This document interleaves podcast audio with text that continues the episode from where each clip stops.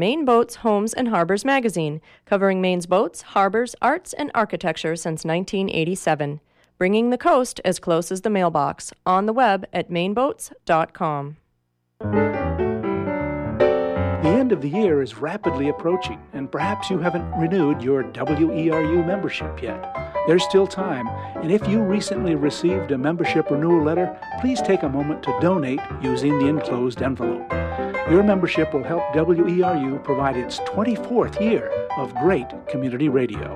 That's quite an achievement that was and is made possible by listener contributions. Thank you and happy holidays to everyone who supports WERU.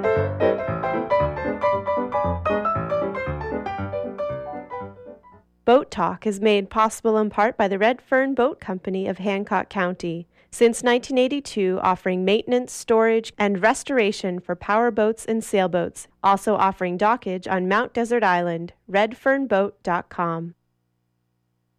The time is 10 o'clock, and you are tuned to WERU FM 89.9 Blue Hill, 99.9 Bangor, and streaming online at weru.org. Boat Talk with your host, Alan Sprague and Mike Joyce is up next.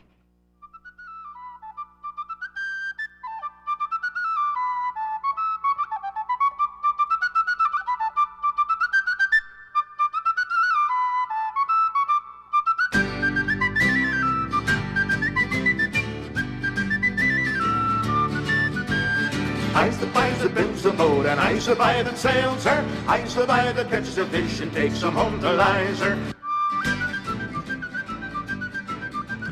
Good morning, good morning. It's uh, 10 o'clock, second Tuesday of the month. Time for Boat Talk here on Community Radio, WERU FM Blue Hill, 89.9, 99.9 in Bangor, and around the world at weru.org. Boat Talk is the call in radio show for people contemplating things naval with your with your rusty anchors, Mike Joyce and Alan Sprague. And Boat Talk is, that'll be the number one place on the radio dial to go for dinghy information. Dingy information. yeah, we're a little bit dingy, all right. We'll work up from that. Alan be the punny one. Um, and uh, yeah, welcome to Boat Talk this morning. We can uh, also talk about boattalk.org, our, our website has been sort of spruced up lately and uh, has some uh, interesting updates from our friend Jeff Gold, who has been sending us photos once in a while of the Charles W. Morgan that he is helping to rebuild down in Connecticut. And I'd like to also quickly tell you uh, one small thing. It's so small that it's actually shrimp. Our friends down at Penobscot East um, in Stonington um, have put out this notice for people who, uh, who like me, who like to uh, get fresh shrimp this time of the year and put some away for the uh, for as long as you can uh, keep it in your freezer. Um, you probably want to make a, a, note of this because the shrimp season this year is going to be quite short. It's not starting until January 2nd, which is about a, a month late. And the shrimp quota has been half of last year. It's only 2,000 metric tons this year. So the way shrimp work is um, Maine, New Hampshire, and um, Maine, Massachusetts and New Hampshire are uh, part of a uh, three state area that the federal government regulates, and they start to decide when the season is going to start. But the shrimp sort of come in at the south end first, so those folks down there get a little head start on their shrimp season. And with a low quota like this, the chances are that the quota will be met before the people, our fishermen down east, will have much of a chance to get shrimp. So there's very few that it seems are going to be rigging up this year. And if you would like to make a direct contact with any of these shrimp fishermen who are going to be going out, the best way to do it is to call Penobscot East down in Stonington. Their phone number is 367 2708. That's 367 2708 for your shrimp connection. You can also go to their website, which is penobscoteast.org. And they may be calling in in a little bit to uh, give us some details on that. Do you get your shrimp picked out or do you get it whole? I get mine whole. I I'm greedy at, at the whole price, but man, I'm not a good good shrimp picker, and it's it's work. Well, you know what I do is I just snap the tails off and then freeze freeze just the tails, and after they've been frozen, they peel much more easily. Oh, I can't wait to freeze them. I want to eat them. we are doing boat talk this morning. Uh, uh, radio show that contemplates things uh, like your naval issues, you know. And we have some guests in the studio this morning. We'd like to say good morning to Pip Wick is here this morning, Good morning. and Frank John. Morning. Yeah, and they're in. Uh, well, we're going to talk about hybridizing Pip's sailboat. Lukeo is the name of it, isn't it? Lucao. Yeah. Lukeo, yeah. And uh, we'll get to other things. I was also reading the bumper stickers out on Pip's. Uh, got a hybrid car out in the out in the parking lot as well, and there's a bumper sticker out there that says the beatings will continue until morale improves. so we'll get into what kind of what kind of uh, things we do on the boat as well as the hybridization of uh, of a cruising sailboat this morning. As always, we got some uh, items of marine interest in the news here over the last month. I was gone last month. I was out to sea. Yep, we did. We were we were making fun of you while you were gone. Yeah. Appreciate that. Ain't hard to do. Uh, had a trip down from the Coast Guard Academy is in New London, Connecticut. And uh, the Morris Company has built a series of boats called the Leadership 44s. They're sail training kind of racing vessels. The Naval Academy has got some, and so does the Coast Guard Academy. And the first one was coming back to Bass Harbor to have uh, batteries and such moved around, some warranty work. And we uh, had a ripping 41 hour sailing trip from New London, Connecticut. That's pretty fast from New London, Connecticut back to uh, Bass Harbor, Maine, in the full moonlight, running mostly uh, uh, beside and downwind at speeds of eight and nine knots all the time, and ten and a half going down waves, and uh, it was just magical, I must say. Were you going right straight downwind? Not all the time. We had some good beam reaches. We also uh, had a few issues. We pulled into Point Judith, Rhode Island, and worked on the boat for a while. And then we uh, pulled up at the Cape Cod Canal and did some chores and uh, had a nap, waited for the tide. And then we were getting here too fast, and we don't like to run in here in the dark. You can't see the lobster pots. And to my mind, that is taking chances that. Um, and again, I've always been the fellow that goes overboard. Now, we had established early on I wasn't the kid on the boat and I wasn't going overboard, but we still don't want to hook one of those things up. So, uh, in the full moonlight, we come by Matinicus Rock at about 11 o'clock at night and, and pretty much full moonlight. And uh, you could see the thing shining like diamonds. It was beautiful. And uh, the moon was just off the transom. Uh, and again, you could see the, the pots. You're offshore, there's not too many of them. But the moon set before we got around the corner to Frenchboro, Long Island, there off of the end of Mount Desert. And uh, you couldn't see him anymore. Somebody else come up and took the wheel. I rode the bow for a couple hours into Frenchboro, and we went and pulled into Frenchboro at about I don't know two, three, three o'clock in the morning or so, and uh, fought our way into the into very very dark harbor and tried to find a mooring, which we did, and uh, had a nap and went to Bass Harbor first thing in the morning. I got to tell you though, we uh, getting ready to unmoor the boat in Frenchboro in the morning, and, and just a beautiful morning. We waking up in a postcard. It is sweet, and uh, what a beautiful place out there. So here comes a fellow in a dinghy. He's rowing right for us, and my friend Jeff says, "Hey, looks like he's coming over to Sailors. Look like he's coming over here." And I say, "Yes, Jeff. He's bringing us croissants." you know. and this fellow rows by us, and as he comes by, we're standing in the cockpit drinking tea and coffee. And he comes by, and and uh, it's going to be, "Hey, how are you this morning?" In fact, I think I even said that. He didn't even come close to looking at us. And he rode studiously by us and got on a boat that was just off the uh, bow, out, uh, further out the harbor a little bit, and started in his chores. And I got to go on more of the boat, so I'm going up to the bow. I'm kind of right next to him again, and I'm thinking I'll just nod at him. I'll catch, you know.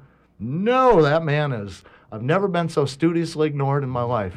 And we unmoored the boat and drove by him, and we're all standing in the cockpit, just ready to go nod our heads, morning. Never been so ignored in our. We didn't know if it was him or us or what. So, but it was the end of a long summer. It was early November in Frenchboro. Maybe they were tired of tourists. Don't know. yeah. Well, I think we've all met some uh, some friendly fishermen too that'll balance that thing out. Oh, no doubt about it. But uh, again, don't know why I told you that, but I did. Can we start with the? Uh, let's start with the marine news here. We've got a rest in peace. Corliss Holland. Corliss was the Red Baron.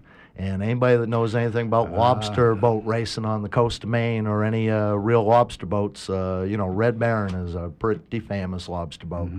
Uh, Corliss Holland was a World War II Navy veteran. He was a lobster fisherman all his life, and um, I was around him a little bit, but I didn't really know him. And the way I th- I believe it is, is his boys are hauling boat over in Belfast there, and they build fiberglass lobster boats. But uh, Corliss Holland, the Red Baron, passed away just about a month ago, and he was a classic and a big fixture in uh, the lobster boat world down east here. So rest in peace, Corliss Holland. Here's a story about a fisherman out of Massachusetts. This fella, he uh, Carlos Rafael, he owns a series of boats, and they fish out of New Bedford. One of them was out fishing for groundfish. They're dragging a net, trying to look for cod and and uh, halibut and haddock or whatever. Okay, and they come up with an 860 pound tuna.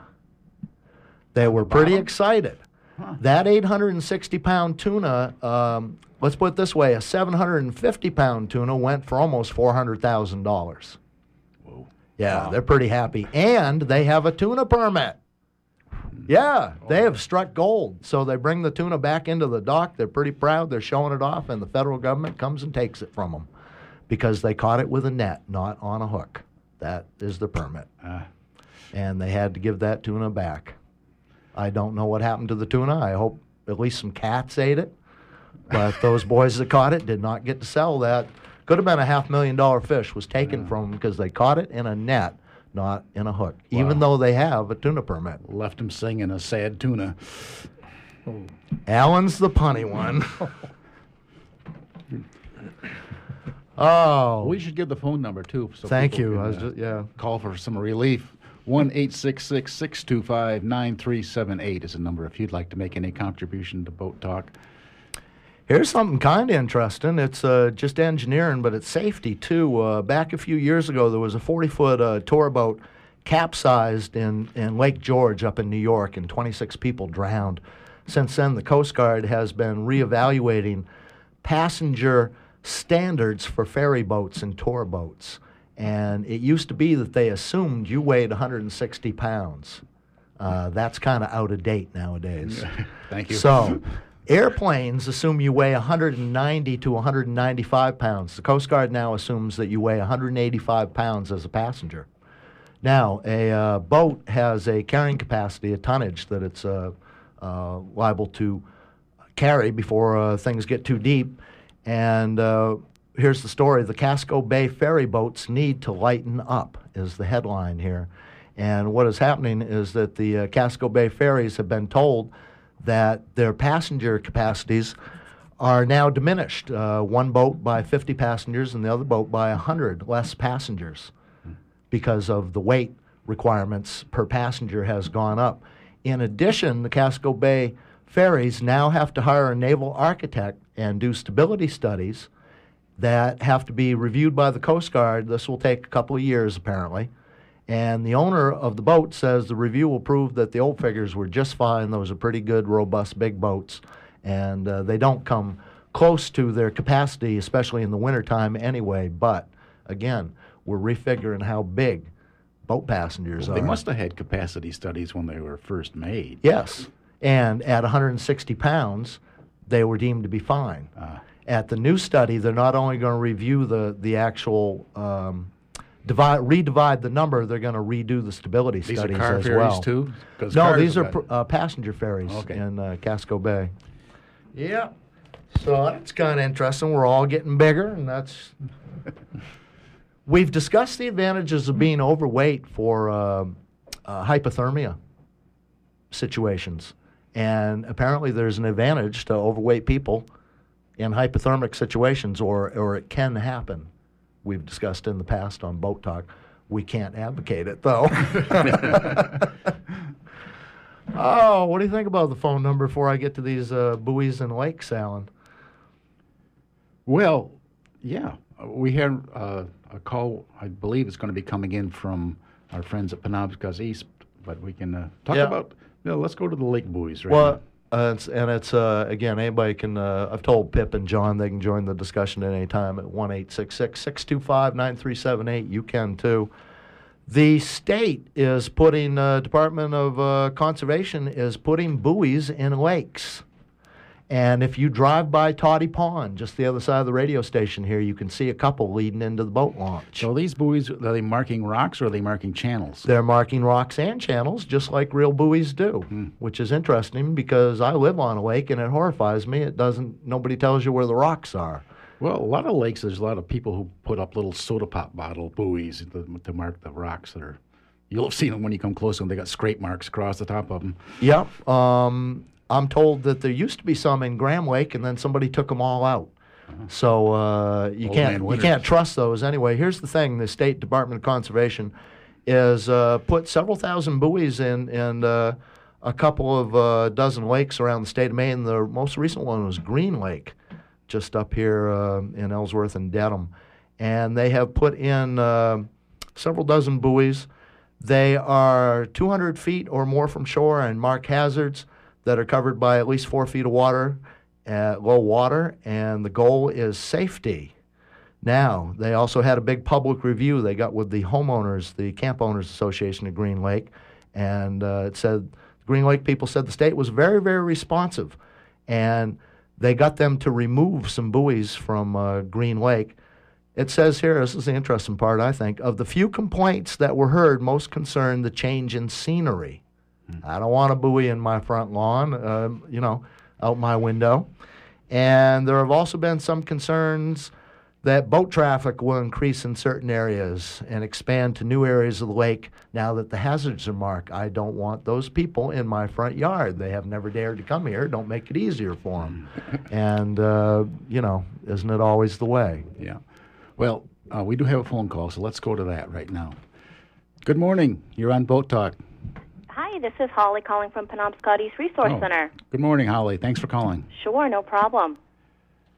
Uh, wanted to call in and give some more information about the uh, shrimp season that we're coming into. Yes, yes. I don't know if you were listening, but I gave a little brief summary of the, what's going to be happening this year. But uh, go ahead and uh, explain the situation. Hopefully, we can help help some of the local shrimp fishermen with this. Sure. Um, yeah, I actually had been listening, and you uh, gave a great overview about what's going on. Um, here at Penobscot East, we've been following shrimp um, in depth, especially this year, but for the last four or five years, we've been participating in the fishery and working with our local fishermen and fishermen throughout the Down East area. Um, this year, in particular, as you mentioned, one of the biggest things that's happening is the uh, reduction of the TAC from 4,000 metric tons to 2,000 metric tons. And as you had indicated, one of the biggest concerns for our fishermen in this area is that it's not just a Maine fishery, it's also a Massachusetts and a New Hampshire fishery. And as you indicated, the shrimp kind of come in from the western area and then they move to the east. So the concern that we have had and continue to have is that our fishermen, you know, kind of in this area and then further to the east, um, they don't really start fishing until the end of January or the beginning of February. So if we're looking at a TAC of only 2,000 metric tons and the bigger boats, um, you know, towards the west in Massachusetts and New Hampshire and then, you know, kind of western Maine start fishing in the beginning of January, um, going to be kind of easy for them to go through that 2,000 metric tons when they're used to having up to 4,000 metric tons. So there's a lot to be paying attention to for this year, and we really wanted to get the word out to especially all of the our local um, customers and, and people who are interested in making sure that shrimp stays local, that they're aware of what's going on this year, and that they know how to be in touch with local shrimp fishermen here in our area to make sure that you know you get the shrimp that you have come to enjoy, and that our fishermen you know can continue to support that um, you know the main industry in keeping our shrimp as local as possible. So, um, as you also indicated Yep. in your um email that I was reading, there's a sort of a catch 22 going on too with the state recording um, landings of shrimp, but um, if the if the fisherman sells directly to a consumer, then those reports aren't uh, logged in. Is that correct? That is, um, and it's it's as you said, and as we indicated in um, both our uh, email and a Facebook post that we've um, created. It is a catch twenty two. You know, um, Penobscot East has always been supporter of keeping food local and um, keeping um, our our customers in shrimp, especially. but then the concern is that if those if the shrimp that is sold uh, directly is not reported, then we may be missing out on an opportunity to make sure that the state knows just how many shrimp are actually being caught here in the state. So uh, there's unfortunately at this point we don't have an answer for how to proceed with that. We just wanted to make sure that people were aware of the fact that that is a concern. Um, you know, in in saying that, we do have you know two or three fishermen in the greater area who are still willing to make sure that they can uh, work with our customers and and other people in the area to make sure that they get shrimp. But it is a concern, and it's something that we would have been remiss if we did not let people know about. All right, very good. Um, so, how would people who would like to be uh, connected with fishermen um, be able to do that? Oh, yeah, absolutely. Um, I think you mentioned it at the beginning of um, the talk here, but they can definitely call our office. Um, it's the Penobscot East Resource Center in Stonington. Our phone number is 367 2708. You can ask to talk to me, that would be fine. And there's actually um, a couple of other people in the office that could give the information as well. So if I'm not available, um, Angie, who is our uh, administrative assistant, would be very uh, willing and happy to connect a caller with someone in the office who can help them out. They can also email me, and that might be an easier way for me to answer any particular questions and get back to them. My email is Holly, H O L L Y, at penobscoteast.org. And you know, one of our primary concerns and efforts for this year is even if we're not um, planning to operate a CSF this year, or you know, there's um, going to be limited shrimp, we want to make sure that people are aware of the issues and what's going on and what our fishermen are facing. So please feel free to call us, and we'll give you you know up to minute information about the shrimp season this year. Okay, very good, Holly. And you have a very nice website too, penobscoteast.org. Great. So, unless there's anything else that you think uh, you'd like to add, we'll just. Uh, I think you've covered everything, but please, you know, if you have any other questions, have people call us, or you're welcome to call us, and hopefully we can get uh, to the next year, and the and uh, the shrimp season will be maybe a little bit brighter. Oh, I hope so too. Thank you very much, Holly. Right. Thank you so much. Okay, bye. Boat talk. Boat talk. We yeah. talk about a lot of different stuff. And uh, we are doing it this morning. Happens every second Tuesday of the month. And uh, also at boattalk.org and at weru.org. I've noticed there's a lot of old programs that are available for repodcast there in the uh, in the in the locker at weru.org, I guess. So we have Pip Wick and Frank John in here this morning, and Pip uh, designed and built uh, uh, had designed and built a boat at the Brooklin Boatyard, helped build it, and has just changed the power in it from a straight diesel rig that drives a propeller to a hybridized version. And we'll get to that in a minute, but we have to start by asking uh, asking you, Pip, this morning the classic boat talk question. What happened to you as a young kid that messed you up so hard about boats? I, it was so early in my life, I don't remember. I, Born I- into it, born we're there, saying. born Oh, into a never had a chance. family. Poor man. I never had a chance to get out. Yeah, a birth defect. tell us, tell us about your parents, then, Pip. What was Well, wrong they- with them? Uh, they were both dedicated cruisers, and uh, they, uh, at one point, my father had a broken back from World War II, and he decided that he wanted to live somewhere where the climate was a little better. And this is back in the 1950s, and we moved out to the Bahamas and lived aboard a uh, hand motor sailor out there. And I think that was probably pretty close to the pinnacle of my life as far as just having a great time and doing everything you wanted to do. Good uh, Lord, who'd want to grow up from that? You can't help it, can you? And that is an issue that I was just talking with a uh, uh, a lady captain who's going to be on next week, and we've all we've all uh, decided we never want to grow up and join the real world. We'd still want to be those kids on the boat. So That'll be next month. yeah, uh, Captain Kelly Clicker next month. But anyway, uh, uh, wow, Pip, that's just uh, that's a fairy tale. it was, it was, it was a great life. Yeah, and t- tell me, they had a little sailing dinghy, and you taught yourself how to sail. Oh, I knew how to sail before, long before that. uh, I, I guess, I, as I said, I, I don't remember where I started sailing. I was so young that it was before my conscious It was like memory. walking. Huh? Yeah. Frank, what uh, you boat you're a boat person too? What happened to you when you were a kid? Uh, I married into the family, so I say. my only experience with the sailboat as a kid was uh, we had to tack because of an oncoming power boat, and we flipped over, and I got caught underneath, and but I did make it out. I'm glad to say. So I was scared off for a while, but Another formative experience, yeah. I've had a chance to enjoy it since. So Yeah. And both of those really are typical stories in a way. Uh, you know, it can go that way. It can be a fairy tale or it can be a uh, challenging place that you don't want to go back to. Right. Um, yeah, but Pip, so lucky to grow up in that fairy tale. Now, you uh, apparently grew up somewhat successfully and you um, had a boat built over to the uh, Brooklin Boatyard. Uh, tell us about Lukeo. Well, Lucero was designed by Roger Marshall down in Jamestown, Rhode Island. And uh, we came up here as they were just finishing putting the molds together. And I worked with the crew at Brooklin Boatyard, which was then about 14 or 15 strong. And uh, we put it together in nine months. We, I started in November and we launched her in June, When was this? How long ago? 1992 93 Yeah. and uh, it's been I, I work on her some, but defer to the boatyard help. And I must say that during the conversion to hybrid, the boatyard was a tremendous help doing things that they were above and beyond the call of what they needed to do. They felt that we had been badly treated and that they were helping, trying to make it up to us.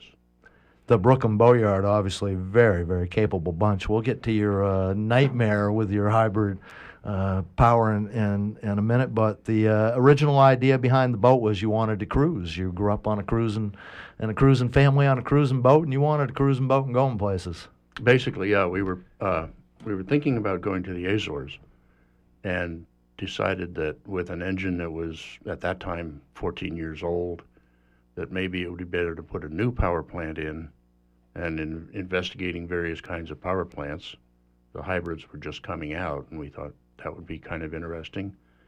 Having additional fuel mileage would be very helpful. We only carry so much fuel, and sometimes it's nice to have a few extra gallons.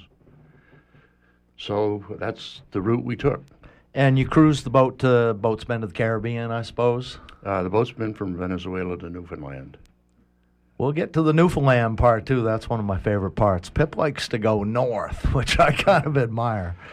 One eight six six six two five nine three seven eight. If you happen to have any questions about hybridization, So we have a uh, what is she's about 50, uh, 52 feet or so. 48. 48 feet, yeah. Uh, we have a 48 foot cruising boat. It is uh, just a traditional setup. You have a big, old uh, diesel engine that lives under the companionway or under the under the floor uh, somewhere there. Uh, Under the galley. yeah, under the galley, and uh, it drives a shaft, which drives a propeller, which drives the boat, and it's a beast.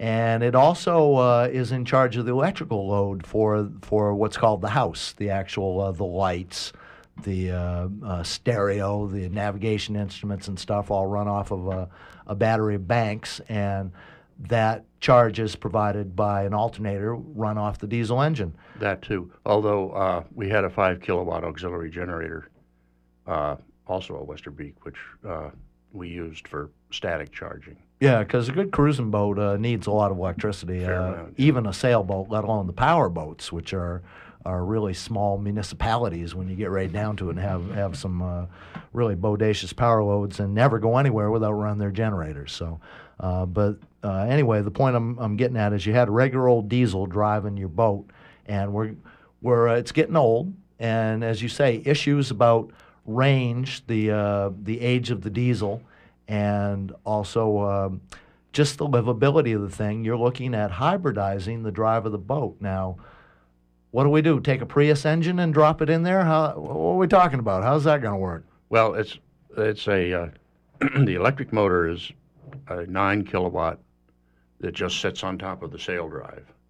We we put a sail drive in when we took the old engine out, and it just sits there. It's uh, powered solely by the batteries, which is a bank of batteries dedicated to it. It's 144 volts, 12 batteries, and then just forward of that is an 18 kilowatt uh, Fischer Panda generator which uh, charges the batteries and then it will shut off.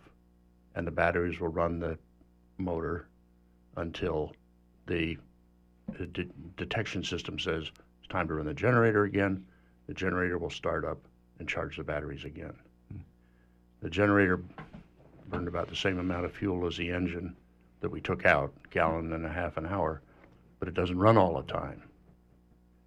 So depending on how fast we go, that's how fast we drain the batteries, and that's how often the You have, generator you has have some back. solar panels, some other input too, right?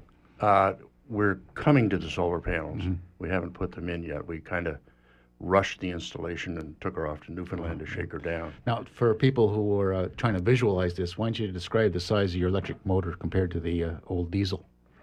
Um, it's about the same size Uh-huh. with the generator and everything. Oh, the electric motor is tiny. Yeah, It's uh, you can put your arms around it. yeah, it's bread box size. Yeah. Well, can we back up for just a minute? You took out the regular old shaft that was in that was coupled to the old engine, Yeah, it was a straight shaft. and now put in what's called the sail drive unit. Kind of looks like the the lower housing on a on a power boat, for instance, that sticks down on an inboard power boat. yeah, or an outboard. and it goes or an right down through the bottom of the and it's a propeller sticking down through the bottom of the of and your two electric motors drive that together or independently. Well, there's only one electric motor.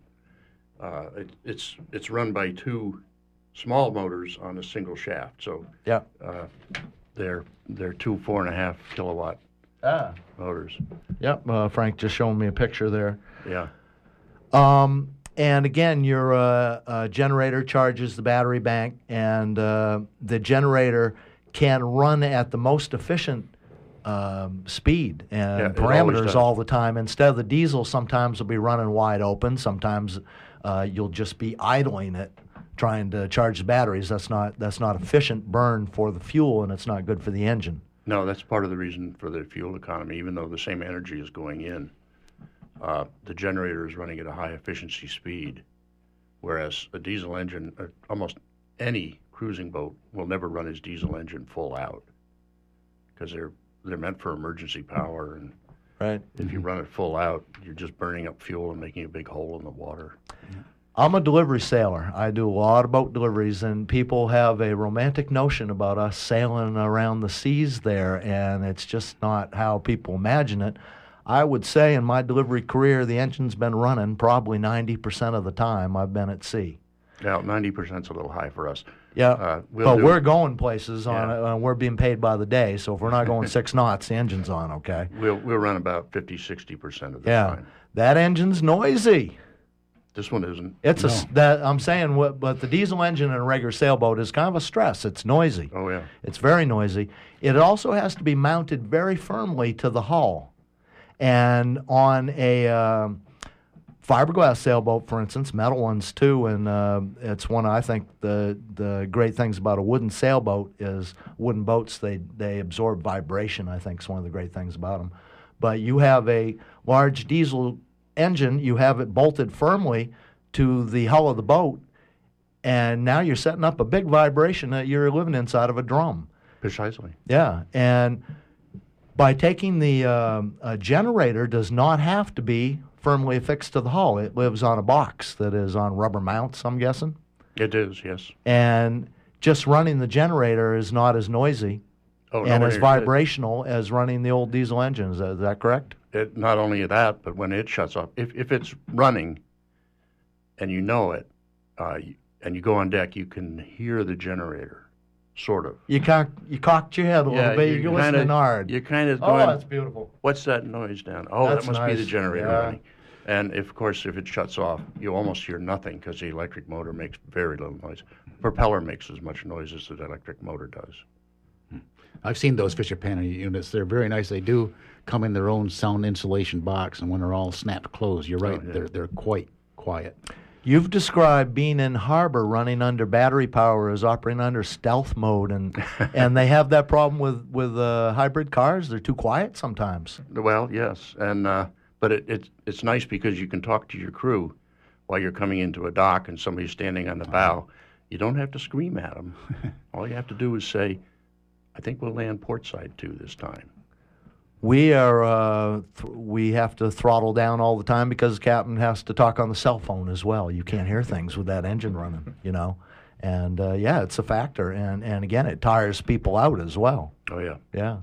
Um, boy, that's pretty interesting. There are other efficiencies as well. The uh, your direct current DC electric motors they have a better torque than the diesel at low low power as well. Tremendous torque.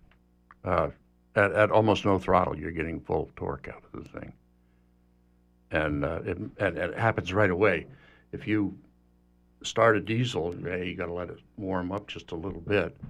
You start an electric motor, as soon as you push it, it's gone. You're you're underway.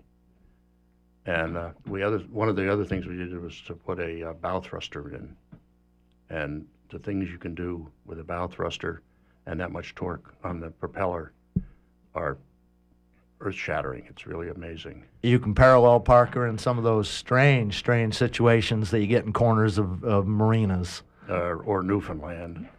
Mm. Newfoundland, yes. we we'll get to Newfoundland in a minute.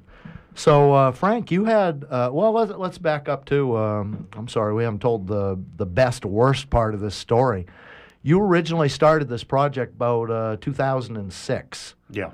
Uh, you're kind of pioneering the field. Would that be safe to say? I think so. Yeah. Yeah. So you hired some experts. Yes, we did. How'd that work out? Experts like you and me. Yeah, they they weren't as expert as we thought they were, and uh, for about four or five years, we, we played with them trying to get their system to work, and it did not. Uh, they they installed two nine kilowatt generators, two two 12 kilowatt generators. Was what was I'm, it? I'm not sure. I think they were 12s. Yeah, they could have been. Anyway, uh, and the idea was to share the load. You could shut one down and, and run at, and they ran at 240 volts. It's like having a split rig on your schooner. You That can was- use any combination of sails you want. It's, That's, it's that's beautiful. what we thought. Yeah. Yeah, but uh, the- very slowly the things just started disintegrating, and then uh, the boatyard found another fellow, uh, Dave Tether, for emotion hybrids, and he came up and he said that system won't work well. I'll I'll sell you a system with off the shelf uh, components, so anything can be replaced at any time. I don't own any of it- any of it, and I'll put it together for you. And Frank, of course, helped with that. And that was the system where the generator charges the batteries and, and runs the electric motor. The first system didn't include a, a No bat- battery bank? no battery. That seems kind of strange. Yeah, it was. Yeah. And those first people, you had, you become disillusioned with them, and, and that's going to be quite a process of deciding when to abandon ship on something that's also very expensive. Well, very expensive was the thing, but uh, they it was obviously not working. Yeah. So we went ahead and and And when when do you try to improve it, put a band aid on it, or again throw it Every- overboard every and call it an anchor? up. You know. Every band aid burned up. Wow. And that cost you a couple of years of cruising. Yes, we didn't really get her put together until this last spring. Hmm. And in those years where you didn't get down to the Caribbean, you uh, uh, you took a drive at least one one time down to Newfoundland. You started looking in a different direction. Kind of, you've turned your head around. Is that fair to say as well? Well, actually, we'd started cruising Newfoundland before we changed the boat over. Yeah. and we had already cruised twice up there. Uh, about three years ago, we decided that, regardless of the fact that the engine was weak and we weren't going very well, my wife said, "What's the worst thing that can happen?" And I said, "Well, we could find ourselves on a lee shore with the tide carrying us into the rocks, and when it comes time to turn around, the engine won't do the job." So she said, "Let's try it anyway." We're a sailboat, What a sport. yeah, we're a sailboat. weatherly sailboat. We can So do we, that. we got up to Cape Sable off the southwestern corner of Nova Scotia, and the tide was sweeping into the Bay of Fundy, and the breeze was slowly dying. Actually, it was still a pretty good breeze, but we weren't going to be able to make it around the point. So we put the engine on, and very little happened. So we tacked over and came home. Then Hmm. we went and toured Nova Scotia or Newfoundland by Now we have to say you were in one of the most uh, tide influence areas on Earth when that happened to you. Pretty you close. were you were in a uh, extreme position really in the mouth of the Bay of Fundy there, as opposed to you know just being off the harbor, for instance. or off a rock in Newfoundland with. But that's what you have to. that's what. That's the standard right there, though. It has to be able to do anything you need to be able to do. So no, that's not acceptable. That's interesting. Um, we are ta- we're doing boat talk this morning. Uh, we haven't mentioned that in a little while. Alan Sprague, Mike Joyce. We have Pip Wick in here, uh, and we're talking about hybridizing his his uh, cruising sailboat. We have his uh, son-in-law, isn't it, Frank? Yes. Yeah, Frank John, his son-in-law, has done a lot of the engineering on it here too. Uh, we got a phone number if you want to join the discussion one eight six six six two five nine three seven eight. We'll talk about anybody brave enough to call us up. Doesn't necessarily have to be about hybridization. We like a, like I said, we can give you any sort of dingy information. Um, I think that uh, cruising done well is kind of a cultural experience. And cruising done done poorly, uh, people get down in their boats and, and they may not really. The boat's a self-contained world, but if you're doing it right, you get out there and you mix with people. Um, have you noticed any cultural differences between the Caribbean and Newfoundland, Pip? Oh, quite a lot. Yeah. I tried to be a, um, uh, I tried to immigrate to Nova Scotia. They wouldn't have me, so I'm, I've been down to Newfoundland, and I, lo- you know, I'm a big fan. oh, I love the people up there. Yeah, And and this last summer was a glorious cruise. We had a, a bunch of cruising sailors that really were cruising sailors with us, and so we that was a lot of camaraderie there, and the local people in Newfoundland were friendly and outgoing, and everything. It was probably the nicest cruise I was ever on, that's probably saying something, given your fairy tale growing up. and uh, and the weather was terrible. Newfoundland. We do have a phone call, so let's go to that. Good morning. Welcome to Boat Talk. Hello. Hello, you're on Boat Talk. Yeah, I have a couple questions for Pip. Okay. Uh, first being, uh, what what his battery capacity is in, uh, in terms of its ability to store charge, and the other question is the electric motor, the 9 kW electric motor that drives his boat. If my math is correct, that's only about 12 horsepower, and I understand the torque characteristics of electric motors, but I'm wondering for that size boat, a 12 horsepower uh, diesel engine would be considered underpowered, and I'm wondering if there's some difference that allows uh, that sort of power to, say, drive a boat into serious headwinds or the like. You've made the perfect point. Who are we talking to this morning? Uh, my name is Paul. Paul. Uh, yeah, no, good point, Paul. Uh, yeah, I the, those exact numbers worried me at the outset too, and obviously nine kilowatts isn't going to compare to 74 horsepower diesel, but uh, the the torque is extremely high on an electric motor, and it, in, it comes on right away. Uh, we car- we have 1200 amp, uh, 12 volt batteries that drive the system. Uh, Yeah, the, the nominal capacity is about 12 kilowatt hours. That's at the 20 hour rate. All right. But Pip, you have described that that boat will not power to windward as as hard as the old diesel engine would. Uh, it's pretty close. And uh, usually, what you do is bear off a little bit and break some jib out or something like that, and uh, you can motor sail very efficiently at uh, a pretty good angle and still a pretty good speed. Uh, powering straight to windward has never been one of my favorite things to do. Yeah, I, yeah, I, I understand. As a delivery sailor, I spend a lot of time doing it. Exactly. So I understand. That's why I said you asked such a good question, Paul. How would do, does he have a, uh, an estimate of of what sort of efficiency gains he's he's seeing seeing here with this system? Is it fifty percent more efficient or or anything like that? It depends on the speed.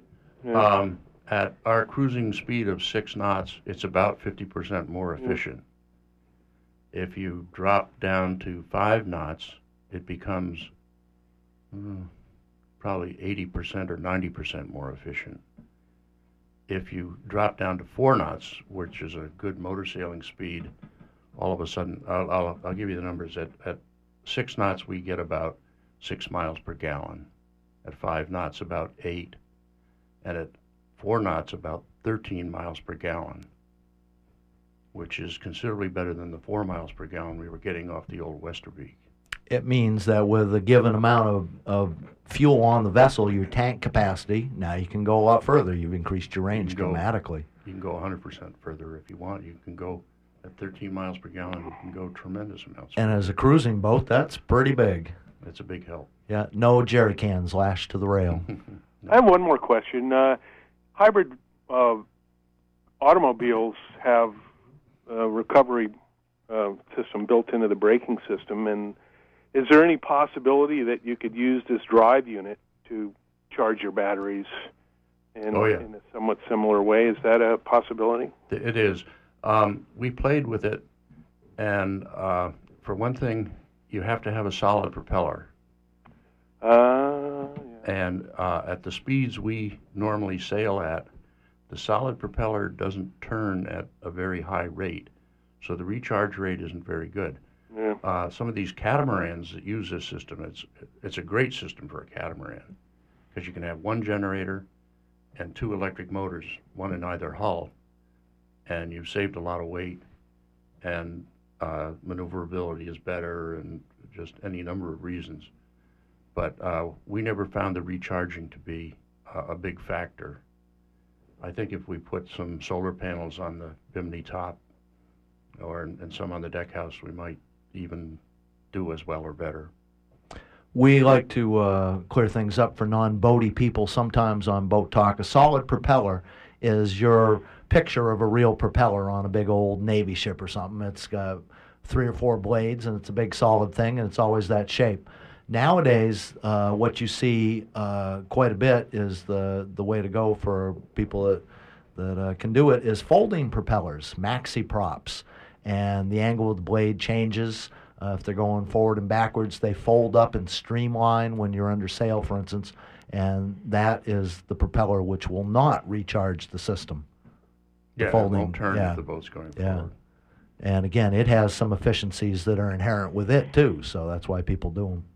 Paul, you've asked some great questions this morning. Got to compliment you. You're right on. Well, thanks. It's a it's a it's an interesting system. I have to confess that I'm a, a big proponent of what I call the KISS uh, system in sailing, which is keep it simple, stupid. And uh, I'm very curious about this because I'm I'm I'm not sure how this aligns with my own personal philosophies, but it sounds like a uh, uh, a great scheme. You know what I? I'm sorry. You know what I do to every small sailboat I come along, Paul? I add oars to it. Keep it simple, okay? And yeah, I- I, suspect you and I think along similar lines. I had a delivery buddy for years. He carved a after we had a took him on his first delivery. After that, he carved a tiny little cedar paddle. It was uh, palm size, and he used to tape it on the nav station, so we'd never be up the creek without a paddle. Keep it simple. Well, Paul, for your for your information, um, Pip has written an article which probably has some details in there that you might might like to check out too. So uh, let Pip give you a, a, uh link to that website or Well, uh, the uh, uh, as far as the website is concerned, it, it, the article appeared in uh, Blue Water Sailing in November, All right. and uh, you might be able to get it from them, or if you want, uh, just send me an email. Uh, I'm at Lucayo, L U C A Y O, at gmail.com. Excellent. And I'll be glad to discuss this to you in more depth if you like. Well, thank you very much. oh, thank you, Paul. One thing's cool about Boat Talk, we've got a. I love it when people say, I don't know nothing about boats, but I like Boat Talk, but we got a very extremely knowledgeable audience as well. And Paul hit on, on uh, some of the great points that we hadn't quite got to yet, and uh, just about perfect. Well, you. I don't know if it got to it would work for me. I, what kind of over my head, but 1 625 9378. We have uh, Pip and John in here this morning. We're talking about Pip's boat, Lucayo, and, and the uh, hybrid system in it. You've got another hybridized system, Pip. You've uh, tell us about your toilets. Oh, those those aren't hybrid. Those are Well, those go back. Yes, we've is- we've uh, back to the outhouse. We're keeping it simple once once again, simplified. And again, Uh, as we were joking on the phone last night, there's never been a really successful marine toilet designed yet, and there's a lot of different tries, and there's never been one that's that's perfect yet. What have you done with your toilets? Well, they, just seem to work. They're they're composting heads, and they divide the the soil into two categories. If you're going to do number one, it goes into a, a container, a bucket, basically, and if you're going to do number two, you open the trap door and down she goes, and you put peat moss in there with a little accelerant, and uh, it doesn't smell. It's its own holding tank. Basically, but And it's now- not very big. Yes, and nowadays a cruising boat has to have a sewage holding tank. It has to be of a fair size. They stink. Yes, they do. They I've had that experience. Every sewage tank on a boat, you can smell it. You open the hatch in a boat, in a fiberglass boat, uh, the first thing you smell is the old fiberglass, and the second thing you go is, and nobody ever says anything, but you can always smell the sewer tank in a boat. And uh, a wood boat makes a nicer smell, but still, um, it doesn't stink. That's got to be huge. Well, we uh, like to stay uh, at the bottom of this subject, but we do have a phone call. Let's go to that. Good morning. Welcome to Boat Talk. Yeah, this is Steve calling from Southwest Hey, Steve. Morning, Steve. How are you doing this morning? Good. How are you? Good. Uh, regarding um, uh, hybrid diesel electric systems on boats, um, I strongly recommend that people read articles by Nigel Calder in the Professional Boat Builder. He's been doing a fair amount of research on this, installing a system on his own boat and testing it against the numbers he had from his original diesel system. Very interesting results. Um, well worth reviewing. I can't tell you the issues, but it's in, been the last few ones. I know that for sure. Um, the other situation is that as a naval architect, I can, and I have direct experience with this on a boat where a hybrid system was put in. Um, if you want to go a particular speed, you're going to need the horsepower to do it. Um, if you're willing to have a lower speed, um, you can use a lot less power, and, and a hybrid system will give you that with a lot less difficulty. That's just my comments, and if you got any more questions, feel free. Otherwise, I'll carry on. Oh, that's great, Steve, for pointing out Nigel Calder. Nigel, uh, of course, is a well known author and expert, let alone just a great engineer. And he has the boat. Uh, uh, what's the book there? The um, sailboat, uh, power, the, the boat mechanical book that Nigel Calder has. You got the title in your head right away, Steve? Oh, Boat Owner's Guide to Mechanical Systems, I think. Yes, absolute classic. And uh, anything that can be mechanical on a boat is in that book. Highly, highly recommended. So I think the only book I've ever paid fifty-five dollars for. uh, more than worth it. Um, and again, Nigel writes for a Professional Boat Builder magazine. They're affiliated with Wooden Boat magazine. And I think if you Google Professional Boat Builder, you might be able to find that stuff. Yeah, you should be able to find the articles. You should be able to get them online from past issues, I believe. I know I've done it with others in the past. So Yeah. good, good, good research. Very careful analyses. Um, he's not. He was. He wanted to prove a point, and he found himself surprised by the results. So I, I enjoyed the articles. Uh, Nigel looked at Lucayo when we were first doing the conversion, or when we were coming to the last part of the conversion. Uh, he's also a proponent of a system where they have a diesel engine hooked to a generator, hooked to a shaft. Like the Steyr motor Like unit. the, like the Steyr, yeah. Yeah. Yep. And uh, I'm not quite sure how, how the efficiencies work with that. They didn't work for us with the Glacier Bay system, but uh, I, I hope that this one will. I, I hope it's better engineered. Yeah, the, the Glacier Bay system I'm directly familiar with. A system installed a couple of years back on a cat up here in Maine, and they made great promises, but their initial analyses said they need about 25% of the horsepower that the boat required with hmm. twin Volvo diesels. And I was asked about that, and I said, well, you know, you you don't. You, you, a boat has a certain amount of resistance, and it takes a certain amount of power to push it past that. And if you have 25% less, then you're going to go 25% less for speed, and that was the end result. System was torn out, sent back, and the boat's got twin Volvos now. Uh, Glacier Bay, who was the uh, contractor uh, business we were talking about, did the original design for Pip's boat here. Don't they do refrigeration? Isn't that their business? I'm not sure if that's a. It's the same company. Yeah. They they really pushed this power light system and they they've got good ideas, but the what they were promising wasn't what they could achieve, and their stuff was not ready for prime time uh, when I dealt with it. Uh, I don't know about three years ago. Nor when I dealt with it. Um, Well, and I guess the point would be looks easy, sounds easy, ain't easy. yeah, Yeah, and we're doing it in a marine environment, which is never easy. yeah, it was. Uh, you know, we we were install- working on the system with a boat first in the water, and it's snowing. We got the hatches open. All this electronic gear is exposed to the weather. I'm looking at it going, this this is not anything I'd want to put on a boat. Um, I'm sorry, that stuff's got to be protected. You sure don't want to be twiddling with things with a hatch open on deck in any sort of a sea. So, Um, Steve, hang hang for a minute here. That's one more thing we have to mention. Um, we've now added a great deal of electric current run around this boat. That's you got safety issues too, don't you? Oh, yes, indeed. Yeah. yeah, especially the fact that it's a if you're running DC systems, I mean that there's a lot of amperage there. Oh, yeah. It's uh, but again, you know, power is power, and as long as you run it correctly, you're you should be in pretty good shape. I mean, everybody uses hydraulic systems thinks nothing of them. Uh, you can do a whole lot of damage with a hydraulic, a blown hydraulic hose in a few seconds before it loses pressure. Um, so electricity's risky, but so's so a lot of other systems out there. Gasoline's not so good either. Oh Yeah. Lord. Yeah, the, the total amount of energy stored in these batteries is a little less, the equivalent of a little less than half a gallon of diesel. Mhm. And, and Wow. And only about half of that is used. So about a quarter. all- Wow. Everything Pip's talking about is with the way it. equivalent energy of a quarter a gallon of diesel. That's interesting. Yeah, that's a very interesting comparison. And again, you would be stunned of the amount of work that uh, you can get out of a gallon of gasoline if you could look at it uh, in the horsepower that you personally can perform, Right. um, let alone a gallon of diesel or, or the wattage of the sun.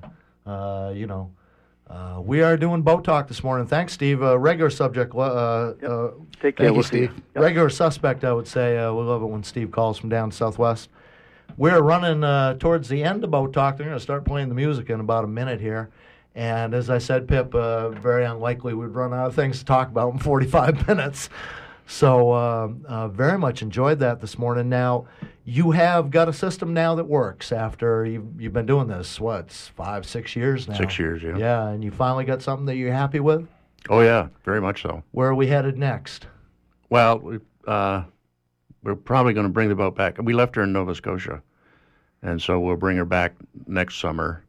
And we have some other things planned for that summer, and then I don't know where we're going to go from there. It- My wife wants to go to uh, Labrador. Yeah. Oh, good Lord, you're making me even more jealous. Uh, that's the only place I'd like to go further than Newfoundland that way is, is uh, oh, wonderful. Now, the navigation's a little tricky down there. It's not as uh, well covered. There's not the cruising guides, there's not a lot of other boats running around there. Um, There are some cruising guides, and uh, you're right. The charts aren't very good. not quite as many marinas, let's put it that way. I guess you could say about one percent. Yeah. uh, and uh, but I mean, I was brought up doing it that way, so that's not that new. and with the GPS, let's face it, it, it is much more, as we like to say, idiot resistant. Well, resistant, yes. Yes, resistant. They're always making better idiots. That's what I learned at a at a uh, boatyard in Nova Scotia. Anyway, one long time ago. Uh, really enjoyed you having you here this morning, and uh, we are running out of boat talk. Uh, we hope to uh, talk to Captain Kelly Clicker next next month. She's a uh, uh, charter. uh, She's a, a, a boat professional captain. captain. Yes, she's a yacht captain. Career mostly in the Caribbean. Uh, month after that, we hope to talk this this February to the fella who years ago spent a night on a bell buoy uh, out in the bay here. It was in February. A winter night, yes. Yeah, he was out clamming. He got in a he got in a bad pickle, and he survived that. Would like to talk to Bob Curtis back in February, and you can always go to weru.org and see what else is happening. Well, let's give Pip's uh, email address for people who might want more information one more time. It's the boat's name, Lucayo, L U C A Y O, at gmail.com. Thank you very much, Pip and Frank. It's been very interesting.